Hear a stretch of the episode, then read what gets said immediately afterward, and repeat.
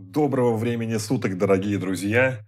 Мы продолжаем наш проект 25 января 25 июля, полгода с Владимиром Высоцким. Сегодняшние песни Владимир Высоцкий написал в конце лета 1964 года. И обе, безусловно, относятся к начальному этапу творчества. Хотя, конечно же, все отмечают мощнейший социальный посыл в песне «Так оно и есть». Но начнем по порядку. И сначала поговорим о песне «Помню я однажды и в очко и в сто сыграл». Очко и стос – название карточных игр, и здесь Владимир Семенович впервые в своем творчестве заходит на территорию азартных баталий. Напомню, карточные игры – одна из самых распространенных тем в жанре блатной песни.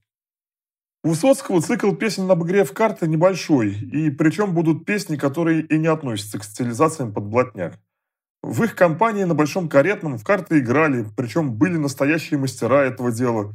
Лучшим был Георгий Калатазишвили. Он обучил этому делу и Артура Макарова. Сам Высоцкий не сильно горел карточной игрой, но он написал эту песню после рассказов двоюродного брата Николая Гордюшина о том, как играют в карты в лагерях, какие жестокие последствия могли иметь эти игры.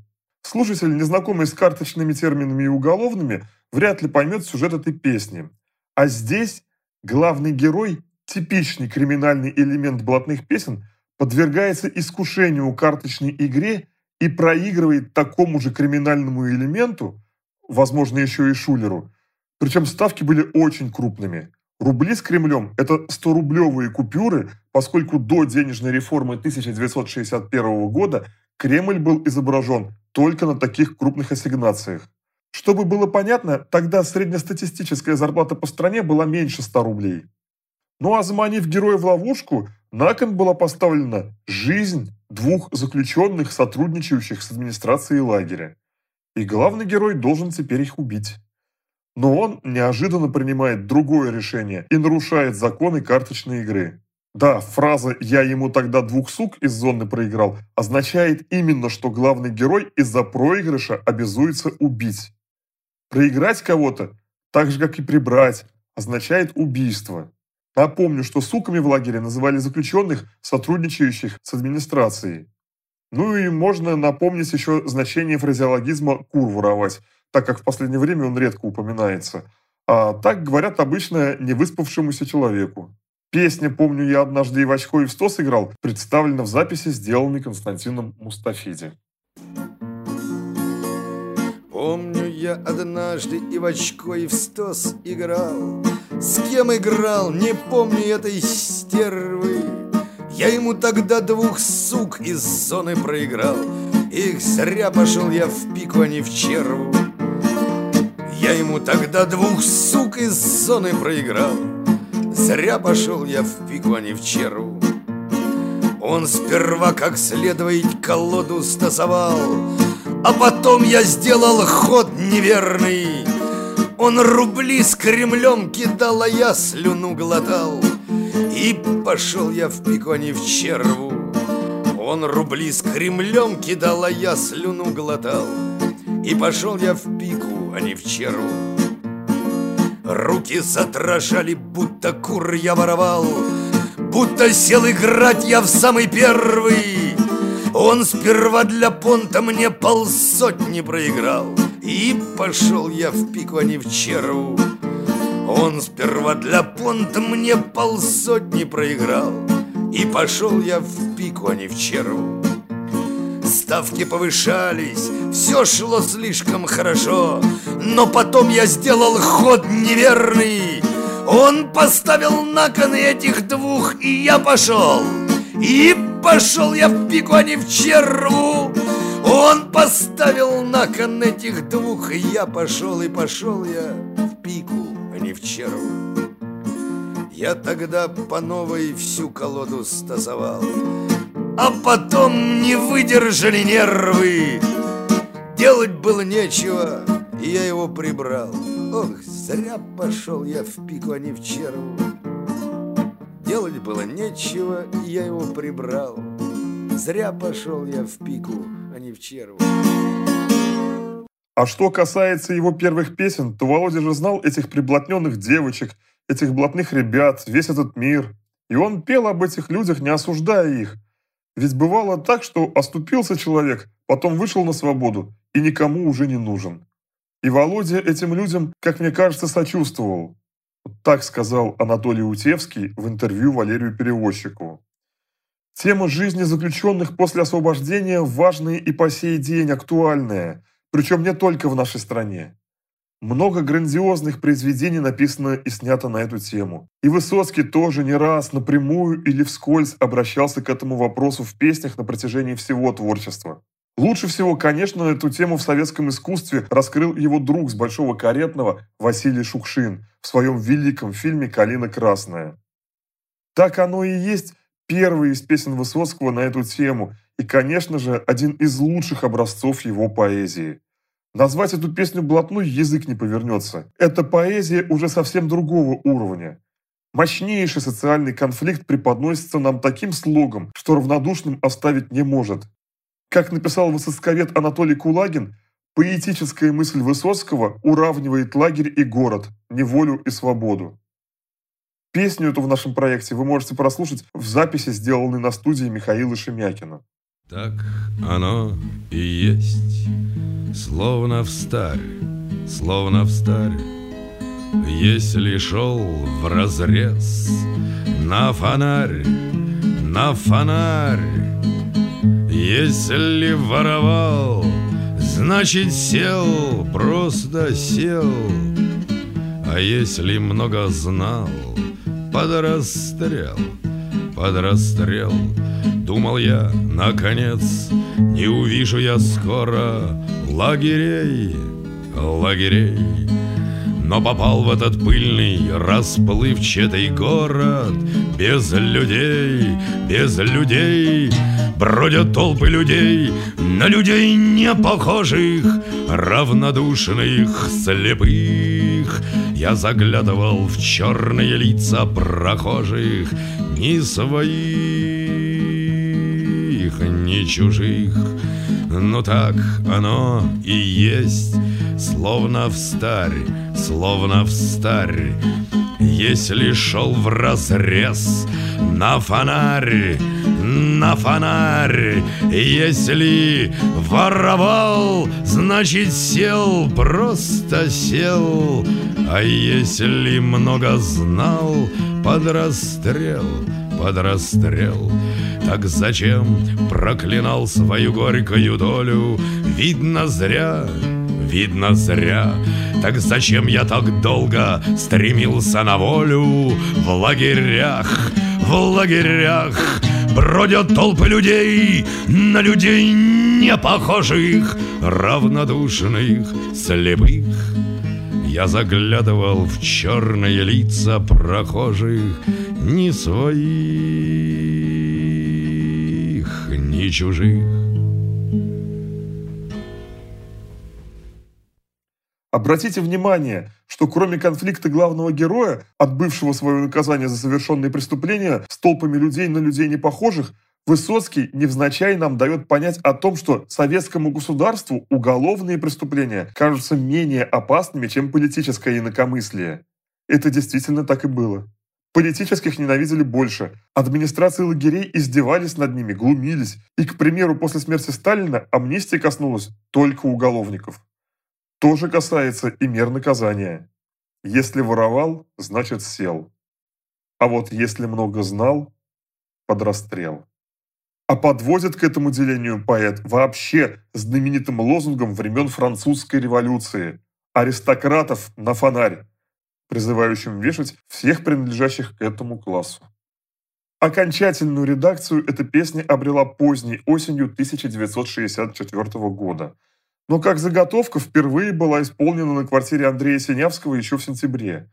Тогда же в жизни Высоцкого произошло знаковое событие, изменившее всю его творческую судьбу – а история эта началась с того, что выпускной курс театрального училища имени Щукина поставил спектакль по пьесе Бертольда Брехта «Добрый человек из Сизуана». Казалось бы, студенты. Но это стало событием для всей театральной Москвы. Успех был настолько велик, что этот спектакль стали показывать еще и еще, и на других площадках, не только в училище. Примерно в это же время главный режиссер самого, наверное, неудачного театра Москвы, это театр драмы и комедии, Александр Плотников уходит работать на Всесоюзное радио. Годом ранее директором этого театра был назначен ведущий актер театра имени Станиславского Николай Дупак, который в жизни проявил себя как прекраснейший администратор. На освободившееся место главного режиссера он приглашает актера и режиссера театра имени Вахтангова, педагога Щукинского училища, который и поставил со студентами нашумевший спектакль по Брехту Юрия Любимого.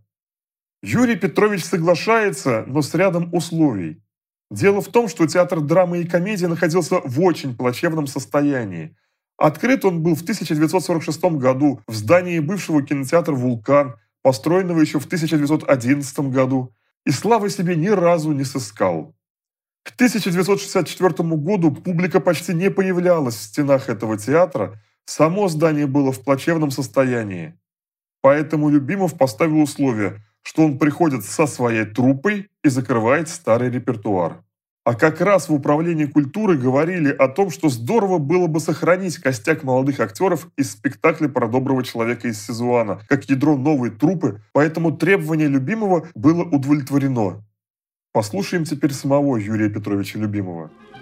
Я снял весь репертуар и начал заново строить другую эстетику. Это был результат, конечно, доброго человека. То есть это как-то была заявка, которая убедила даже начальников дать мне в Москве театр. Как вовремя оно состоялось! Это произошло всего за полгода до Октябрьского переворота, в результате которого был смещен Хрущев, и во главе страны стал Леонид Ильич Брежнев. При новой власти вряд ли было бы возможно открыть театр, где восхвалялись Мейерхольд и Брехт, и подход к постановкам был по-настоящему революционным и сильно далеким от соцреализма, в котором должны были творить все советские деятели культуры. Таким образом, вместе с Любимовым в театр приходят молодые актеры, выпускники Щукинского училища, Зинаида Славина, Алла Демидова, Борис Хмельницкий и Анатолий Васильев. Кстати, последние двое делали еще и музыкальное оформление спектакля про доброго человека, написав музыку на зонды Бертельда Брехта. Из старого состава Любимов оставил совсем немного актеров, среди которых были Готлиб Ронинсон и Вениамин Смехов. И еще он оставил в репертуаре все-таки один спектакль «Микрорайон», в котором исполнялась песня Высоцкого «Тот, кто раньше с нею был». Но об этом мы рассказывали в пятом выпуске этого цикла. И вот, 23 апреля 1964 года на сцене этого театра был показан «Добрый человек из Сизуана». Так родился легендарный театр на Таганке. Кстати, что касается названия, то Любимов сразу говорил, что необходимо новое имя театру. Народ как-то сам быстро окрестил это новое явление в советской культуре театром на Таганке. Но сколько бы Дупак с Любимовым не писали письма в управлении культурой, чтобы их официально переименовали, на все они получали отказ. Но популярность этого театра была так велика, люди столько говорили о нем, что никто даже и не думал и не знал, что официально-то он так и не назывался в те годы. Эмблему театра, красный квадрат с черными буквами по периметру, придумал и нарисовал Николай Дупак. Этот театр называли революционным и антисоветским, подразумевая политические мотивы. Но на самом деле он был таким с точки зрения культуры, поскольку в СССР таких театров больше не было. Стремившиеся во всем установить единую линию, государство делало это и в вопросах искусства. Так соцреализм был единственным правильным стилем, а театр психологический, театр Станиславского, единственно верным течением. И вот появляется театр представления. На самом деле он сильно завязан с учением Станиславского о работе актера над ролью. Отличия больше касаются постановочной части. И во всем этом Юрий Любимов четко следовал представлениям Бертольда Брехта о так называемом эпическом театре. Так Брехт был противником игры в реальность, когда театральная условность видна зрителю как на ладони. И вместо того, чтобы, как в классическом театре, пытаться более сложными и громоздкими декорациями сглаживать эту условность, чего никогда добиться не удастся, он наоборот эту условность подчеркивает. Отсутствие декораций, Атмосфера эпохи передается единичными простыми деталями. Ни одного лишнего предмета на сцене. И в театре на Таганке декорации отсутствуют. Да что декорации? Отсутствует даже занавес. Большое значение Брехт отводил музыкальному сопровождению спектакля. Для каждой постановки он писал зонги, которые должны были показывать авторское отношение к происходящему. Любимов воспринимает и это на ура, причем не только в спектаклях по пьесам Брехта. Важнейшей отличительной особенностью театра представления было разрушение четвертой стены, отделяющей сцену от зрителя. Также мизансцены весьма логичны и лаконичны, что, по мнению Брехта, позволяло зрителю следить не за развитием сюжета, а за развитием авторской мысли. Но, пожалуй, принципиальное отличие театра Брехта от театра Станиславского – это техника отчуждения. Актер, играющий по системе Станиславского, вживается в роль и вызывает переживания зрителя. И таким образом зритель уже смотрит на все происходящее на сцене как бы с точки зрения героя. А Брехт и впоследствии Любимов – стремились к тому, чтобы зритель смотрел на происходящее как бы со стороны и самостоятельно оценивал ситуацию. Причем техникой отчуждения по Брехту должны были обладать и актеры, и режиссер, и драматург. Именно поэтому Брехт вставлял в спектакле свои зонги, как бы отвлекающие зрителя от сюжета. Именно поэтому Брехт читал иносказательную форму оптимальной для драматургических произведений и писал пьесы в форме параболы. Именно поэтому Брехт как драматург располагал места действия в своих пьесах в экзотических странах – Китае, Индии. И «Добрый человек» на самом деле не из Сизуана, а из Сычуани. Кстати, эту пьесу Брехт писал едва ли не дольше остальных своих произведений, то бросая, то возвращаясь к ней. Начал он работу над ней еще в 1931 году, а окончательная редакция была сделана лишь в 1941 году в Финляндии. Брехт после прихода к власти национал-социалистов в Германии был вынужден покинуть страну. Столь долгая работа была обоснована тем, что Брехт всегда стремился к актуальности своих произведений, а постоянно меняющийся мир в 30-е годы заставлял его многое осмысливать и вносить изменения в пьесу. Вообще, идеалист по мировосприятию, он всегда хотел, чтобы его пьесы потеряли актуальность. Но, к сожалению, это нам пока не грозит. Есть театр Шекспира, театр Мольера, есть и театр Брехта. Мы только прикоснулись к этому богатству.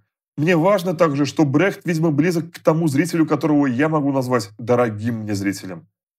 Так в 1964 году в интервью журналу «Театр» сказал Юрий Петрович Любимов. Кстати, столь кардинальный отход от традиций советского театра не прошел для Любимого даром. Вот какой курьезный случай он вспоминал. Просто. Я вывесил три портрета. Вахтангов, Брехт, Мерхоль. Когда я вывесил три, почему-то сразу появилось начальство. И сказала, вот вы повесили этого на Мерхольда вы его и снимайте. Я говорю, повесили его, я его не вешу а совсем наоборот. Вот вы повесили, вы снимаете.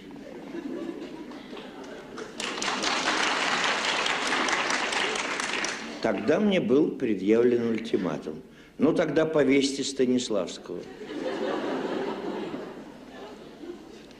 Я сказал, портрет Станиславского с удовольствием будет мною поставлен рядом с этими великими мастерами, ибо он такой же великий реформатор сцены, как и предыдущие три. То есть последующие три.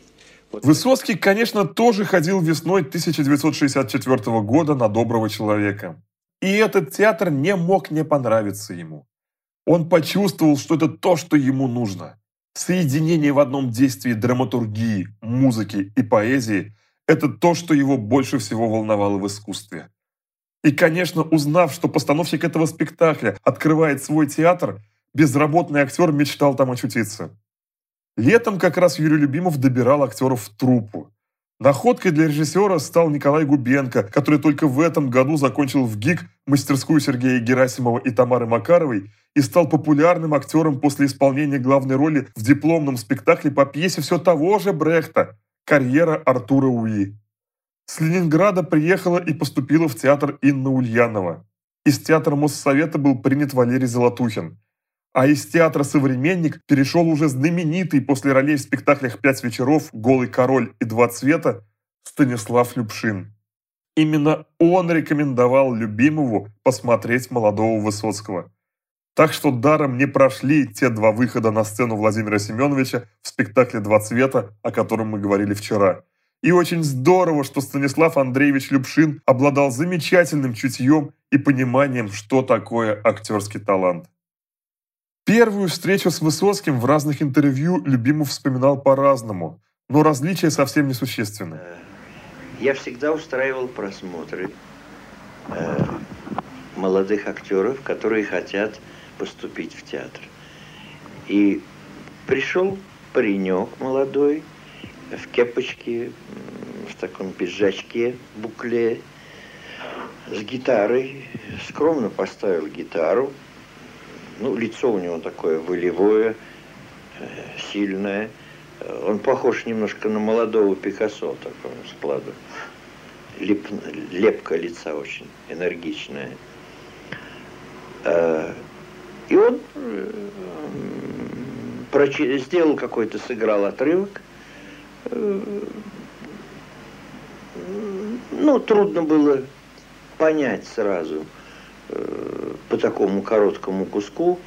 Я говорю, да, ну, пожалуйста, спойте, если вы хотите, или сыграйте что-нибудь с, с гитарой. Он говорит, я разрешите, я спою песни. Он начал петь песни. И мне сразу понравилось очень. Что когда он берет гитару, у него какой-то появлялся магнетизм и такой шарм. Он вообще с шармом был э, мужчина и очень воздействовал сильно на аудиторию. Воля была сильная. И личность его приковывала к себе. Он пропел одну, вторую, третью. Я говорю, простите, а это чьи песни? Он говорит, мои. Э, ну, конечно, я сразу его взял. Потом уж я стал наводить справки, а как он себя ведет, что можно ли на него положиться. И справки были далеко не в его пользу.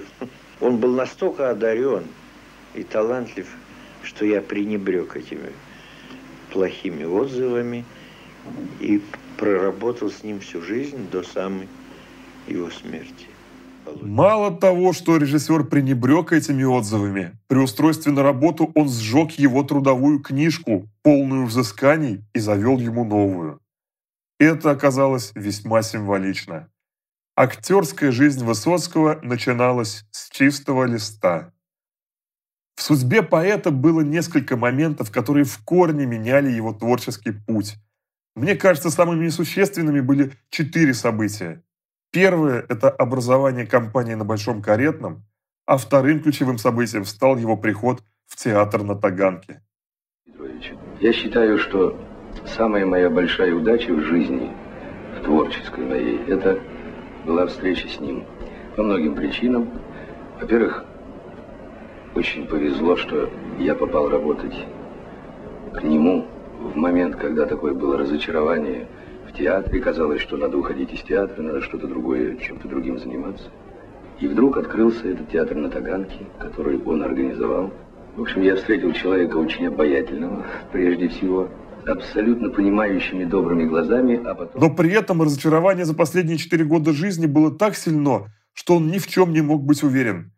Людмила Абрамова вспоминала, что в тот вечер он вернулся какой-то притихший и молчаливый и только промолвил «берут». Со слов жены она не верила, что это на самом деле состоялось, и он сам боялся, что не состоится. В штат театра он был зачислен 10 сентября 1964 года с окладом 85 рублей.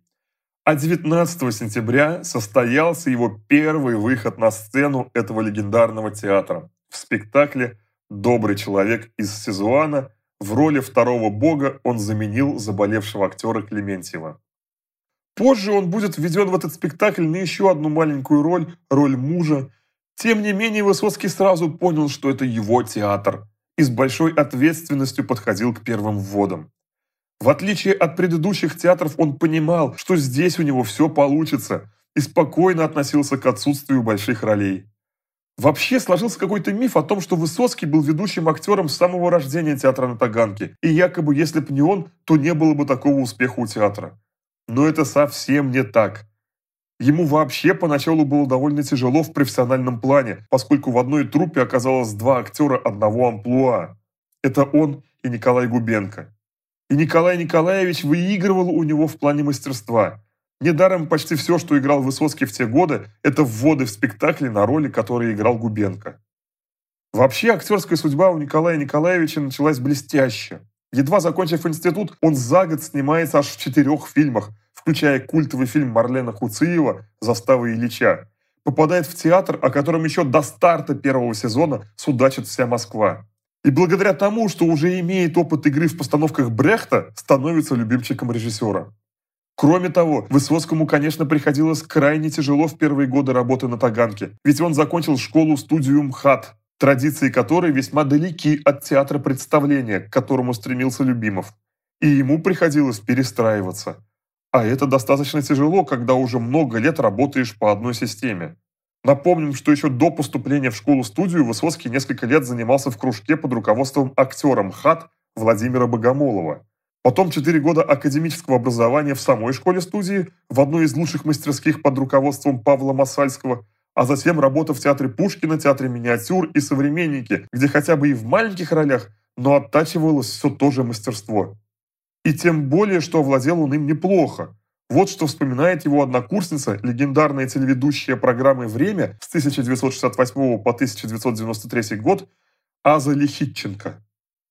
Володя умел захватывать аудиторию. Что-то в нем тогда уже было такое. Я поняла это после третьего курса, когда мы выступали летом в Подмосковье. У нас на курсе создали такую концертную бригаду. Это считалось чем-то вроде летней практики. И вот, к примеру, выходила я на сцену, произносила хорошим, красивым голосом первые фразы, и зал замолкал. Но постепенно внимание зрителя ослабевало, и заканчивала я уже не сказать, чтобы под огромное внимание аудитории. Затем выходил Володя, который читал «Щукаря». В то время это был его коронный номер. Он говорил первую фразу, зал шумел, еще не отойдя от предыдущего номера. Затем вторую, третью. Зрители постепенно затихали, втягивались в его чтение. Потом он полностью овладевал залом, который буквально внимал каждому его слову. И заканчивал Володя уже при громовом хохоте и аплодисментах. Но здесь о студенческих заслугах нужно было забыть. В первом сезоне, кроме маленьких ролей в «Добром человеке» из Сезуана, о которых говорилось раньше, он довольствовался лишь небольшой ролью драгунского офицера в постановке «Герой нашего времени», который в торопях делали к 150-летию Михаила Юрьевича Лермонтова. Мягко говоря, не самый лучший спектакль театра на Таганке. А в неудаче этой постановки Юрий Любимов винил прежде всего себя, говоря, что нельзя было с такой неоперившейся труппой браться за такой материал. А вот как Высоцкий вспоминал его. Ну и вот в это время близился юбилей Лермонтова, значит, ему исполнялось там, по-моему, 150 лет, и нам сказали, вот сделайте спектакль к юбилею Лермонтова, а мы вам сделаем ремонт, наше начальство сказало. Ну, мы, значит, старались, работали тоже в холоде, под, открытый, под открытым небом, и сделали спектакль к юбилею Лермонтова, герой нашего времени. А они нам сделали ремонт. В общем, какой спектакль, так, вернее, каков ремонт, таков и спектакль был, потому что ремонт был плохой, все равно текло. Ну и спектакль мы тоже довольно быстро сняли с репертуара. А Но, кстати, именно в этом спектакле Высоцкий впервые пел. Правда, не свою песню, а романс «Есть у меня твой силуэт» на музыку Микаэла Таравердиева. Как говорили коллеги Владимира Семеновича, уже в этой небольшой роли был виден его большой потенциал. Оставалось только ждать, когда Любимов даст ему раскрыться. С тех пор ведутся споры, кто же кому был нужен в первую очередь. Высоцкий Любимову или Любимов Высоцкому. Имел бы театр на Таганке такое же значение в отечественной культуре, если бы в его трупе не оказалось Высоцкого. В середине 70-х годов западная журналистка во время интервью сказала, «Некоторые склонны считать, что без Высоцкого не было бы театра на Таганке, на что Высоцкий прервал ее. Это Высоцкого бы не было без Таганки». И он в этом был убежден. Знаете, это очень Странно, я вдруг недавно так обнаружил, что почему я стал продолжать писать, потому что все, в общем, балуются немножко стихами в юности, в ранней. Может быть, некоторые задерживаются в ней подольше и пишут стихи подольше. А какой потом наступает рубеж, который некоторые переступают, тогда они продолжают писать стихи или становятся поэтами, или графоманами, но во всяком случае продолжают писать, а некоторые отказываются от этого на совсем. Вот я думаю, почему не случилось так со мной. Я думаю, что, в общем-то, из-за того, что мне страшно повезло, что я попал сразу в театр к любимому, потому что моментально стал использовать песни мои, чтобы они звучали в спектаклях, очень это поддерживал на вечерах, э, всегда приглашал меня к себе, чтобы были какие-то, ну, у него там друзья его близкие, писатели, поэты, художники и так далее. И он всегда хотел, чтобы я пел, пел, пел, и чтобы продолжал. И я не знаю, я думаю, что из-за этого я продолжал. Мне как-то было неудобно, что вот я все время пою одно и то же, а я стеснялся петь блатные песни в таких вот компаниях, которых у меня к тому времени было больше, чем не блатных или там, как они называются, городские или дворовые и так далее. Ну, в общем, у меня было дворовых песен больше, чем не дворовых, скажем, вот так. Ну и я из-за этого продолжал писать, мне хотелось каждый раз, когда я прихожу на какие-то вот наши вечера, или когда мне предлагают что-то написать для спектакля, я не ищу среди старого, я стал продолжать, продолжать, продолжать писать. И вот, видимо, это больше всего подействовало на меня, что э, не оказались люди рядом со мной работающие безразличными к этому делу. Это, это первое. Но, может быть, я ошибаюсь, может быть, все равно бы я продолжал писать, потому что сейчас вот я, например, обратил внимание, что иногда раньше, если, предположим, какая-то строка тебе запала, ты начинаешь работать, я всегда садился и записывал ее. Теперь она меня мучает, мучает, она меня все равно заставит прийти к столу. Так что, возможно, Возможно, все равно продолжал бы, наверное, писать, но, но не так, как вот из-за того, что меня поддержали. Всегда человека нужно когда как-то вовремя, в какой-то определенный момент его подхватить, поддержать, потому что я знаю, что очень много погибло э, в прямом смысле талантов из-за того, что не было случая. Знаете, как не подставились под, под как, как иногда надо как мишень подставиться под пулю, вот под случай, под этот. И, но он должен быть, кто-то должен проявить, кто-то должен обязательно поддержать, чтобы ты почувствовал, что это нужно, то, что ты делаешь. Ну, я думаю, вот из-за того, что мне повезло попасть в этот театр, повезло мне продолжать писать. Вот все. Именно после прихода в театр на Таганке Высоцкий начинает писать произведения, которые громко, но верно называют энциклопедией советской жизни. Так что нужно констатировать факт, что эти два гения нужны были друг другу. И тому, и другому нужен был поэтический театр. И нужно благодарить судьбу и, наверное, Станислава Любшина, что начиная с 1964 года они начинают работать вместе. А в нашем цикле до того, как на песнях Высоцкого начнет ощущаться влияние Юрия Любимого и театра, нам предстоит ознакомиться с еще целым пластом позднего блатного творчества, что продолжим делать уже завтра. А сейчас я прощаюсь с вами. Всего вам доброго. До свидания.